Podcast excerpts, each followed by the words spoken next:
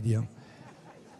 Prima di, prima di cominciare ehm, il dibattito avevo dimenticato di farvi vedere questo nuovo volume delle edi- edizioni Rudolf Steiner.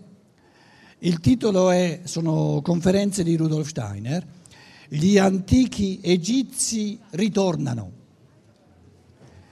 Sono conferenze sulla, praticamente sull'evoluzione dell'umanità, molto molto belle. Il concetto fondamentale è che dopo, eh, diciamo,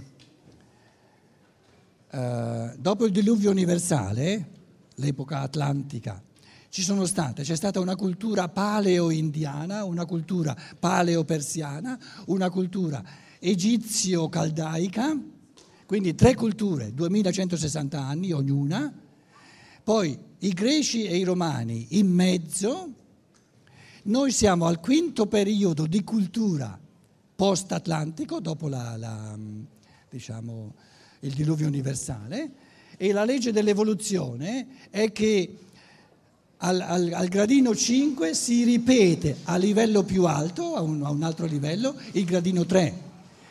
Al punto 6 si ripete il 2 e a 7 si ripete l'1. Quindi per capire tratti fondamentali della nostra cultura attuale è importantissimo andare a rispulciare ciò che hanno vissuto gli egizi con le loro piramidi, con le loro mummie. Per esempio Steiner dice l'origine del materialismo è la mummificazione degli egizi, l'attaccamento al corpo. E quando ha cominciato l'uomo a far fatica a lasciare il corpo? Dopo che aveva lasciato andare a ramengo l'anima e lo spirito. Allora 12, no, 10 euro addirittura. Gli antichi egizi ritornano. Adesso che siete tutti ritornati in sala, vediamo se avete voi qualcosa da dire.